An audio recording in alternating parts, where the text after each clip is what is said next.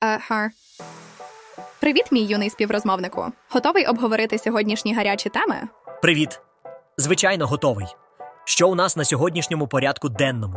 Ну, на перше, ми обговоримо військові дії в Україні. Здається, там будують завод з виробництва безпілотників. Цікаво, як це пов'язано з поточною ситуацією. Дійсно цікаво. Військові дії завжди викликають у мене тривогу. А що ще? По-друге, ми поговоримо про військову операцію Ізраїлю в секторі Гази. Здається, там активно намагаються припинити вогонь. Це хороша новина. Я завжди радий, коли чую про спроби припинити війну. Що ще у нас є? І на третьому місці ми обговоримо стан здоров'я короля Великобританії. За чутками його тимчасово відсторонили від справ. Отже, це дійсно цікаві новини. Сподіваюся, що король скоро поправиться. Ну що ж, давай почнемо. Так, мій юний другу. Ти чув останні новини? У ніч на вівторок Росія обстріляла селище в Харківській області, зруйнувала триповерховий готель і, на жаль, вбила двомісячного хлопчика. Його 20-річна мати зараз у лікарні в середньоважкому стані. Ого, це жахливо. Але ти знаєш, що ще сталося? Під Києвом розпочато будівництво заводу з виробництва безпілотників Байрактар. Пам'ятаєш, ми обговорювали ці безпілотники. Так, я пам'ятаю. Цікаво, як це вплине на загальну картину. А в Білгородській області, до речі, в результаті удару дрона горіла електростанція. Отже, це дійсно цікаво. Але ти знаєш, що ще мене цікавить: чи піде у відставку залужний? Це залишається невизначеним. Так, це питання, яке турбує багатьох. А от ще що: американський конгрес ніяк не може затвердити пакет допомоги Україні. Байден обурений, до речі. Він каже: годинник тикає. Ми не можемо залишити Україну зараз. На це робить ставку Путін. Підтримати цей законопроект це протистояти Путіну. Перешкоджати йому це грати на руку Путіну. Вау, це звучить серйозно.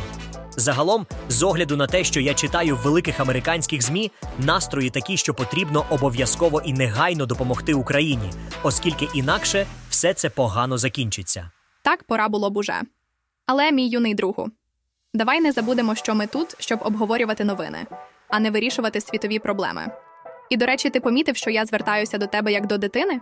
Це тому, що ти ще такий молодий і повний енергії, як мій племінник. Ти завжди знаєш, як підняти настрій.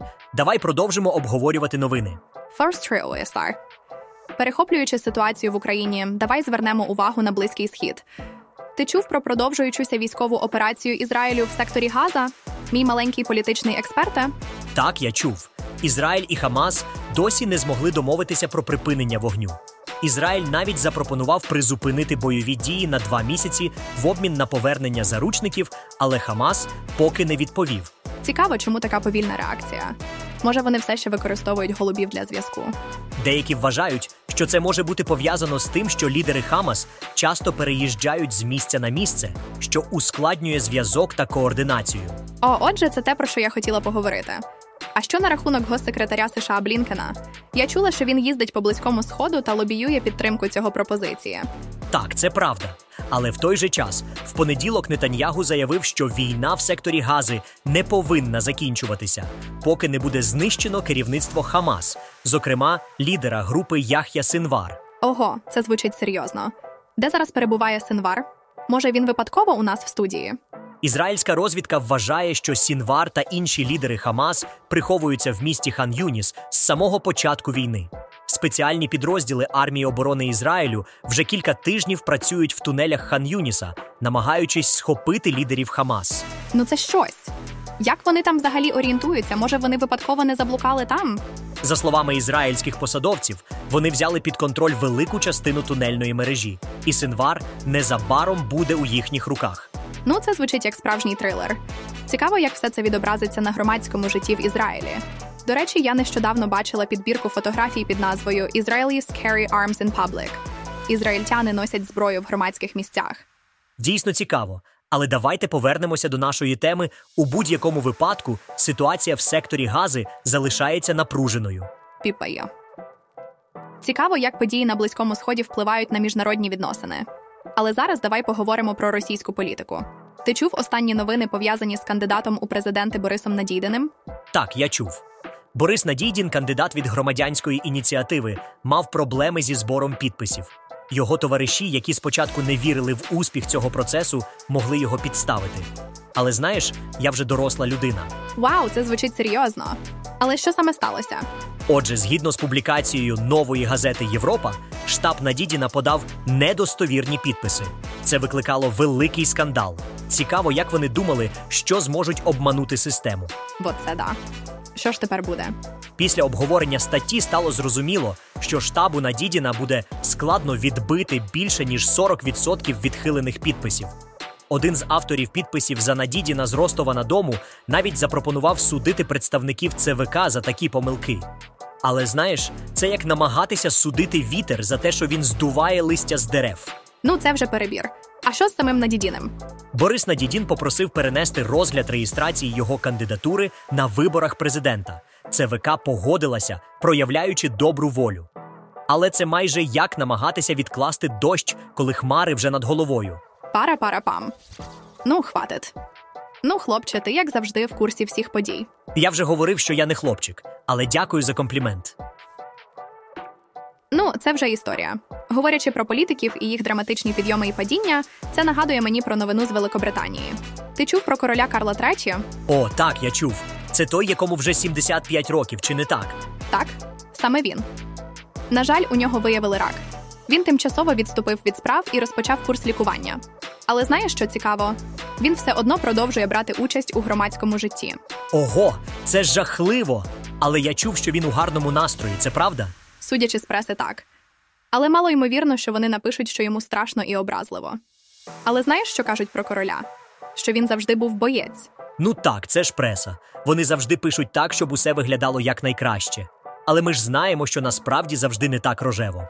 Так, мій маленький вчений. Але пам'ятай, що найголовніше це піклуватися про себе. І, до речі, коли мова йде про короля, він завжди казав, що здоров'я це найважливіше. Ага, я зрозумів. Але все одно сподіваюся, що король Карл III скоро покращиться. Так, ми всі сподіваємося на це. І знаєш, це нагадує мені про те, що важливо завжди залишатися оптимістом, навіть у найважчі часи. Привіт, мій маленький вчений. Готовий обговорити останні погодні капризи в Каліфорнії?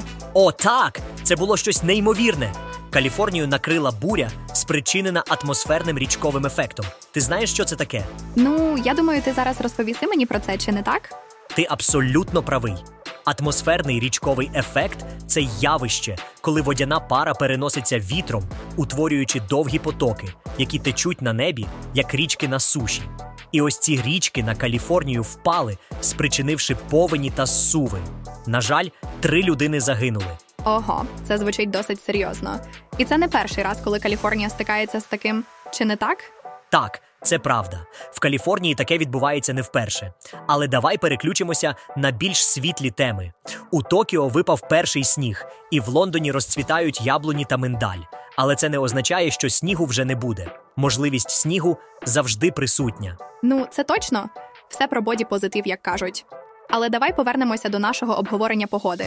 Важливо розуміти, як наша планета змінюється і як це впливає на нас. Погоджуюся, це дуже важливо. І пам'ятайте, що погода може бути непередбачуваною, тому завжди варто бути готовим до будь-яких її капризів. Дякую за розмову, мій маленький вчений. До зустрічі наступного разу. До побачення! А... Ти знаєш, мені нещодавно потрапила цікава стаття про новий препарат для зниження ваги, який став дуже популярним. Ти чув про це? Ні, розкажи більше деталей. Отже, генеральний директор данської фармацевтичної компанії Novo Nordisk дав інтерв'ю газеті The Financial Times. Він сказав, що його дивує попит на препарат Вегови для зниження ваги та на Оземпік препарат від діабету в Європі. Він не очікував, що так багато людей будуть готові оплачувати ці дорогі ліки зі свого кармана. Вау, це звучить дорого. Але чому люди готові платити такі гроші? Мабуть, тому що вони працюють. Цікаво, що недавно Novo Nordisk купив завод в Нью-Джерсі за 16,5 мільярдів доларів готівкою. На цьому заводі будуть виробляти вегове, щоб всім вистачило. Вау, 16,5 мільярдів доларів готівкою. Це звучить як угода між бандитами, а не фармацевтичними компаніями. Ха-ха, точно. А относительно препарата стоимость месячного курса Вегові варіюється від 250 до 400 доларів. Уколи робляться щотижня, а доза поступово збільшується до 2,5 мг препарату, яка коштує трохи менше 100 доларів. Після цього лікування продовжується з цією дозою.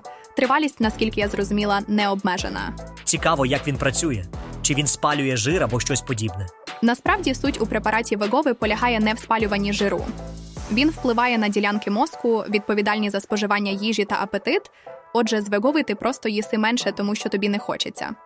Так що це досить типова дієта, але без стресу та постійної боротьби з собою. Вау, це звучить як магія. Але я все ще дивуюся, наскільки просто це звучить. Просто їсти менше. Просто їсти менше, Карл. Ха-ха, так, іноді найефективніші рішення найпростіші. Але, звісно, завжди важливо пам'ятати про можливі побічні ефекти та консультуватися з лікарем перед початком будь-якого курсу лікування. Та ще sorry. Ха-ха, це точно.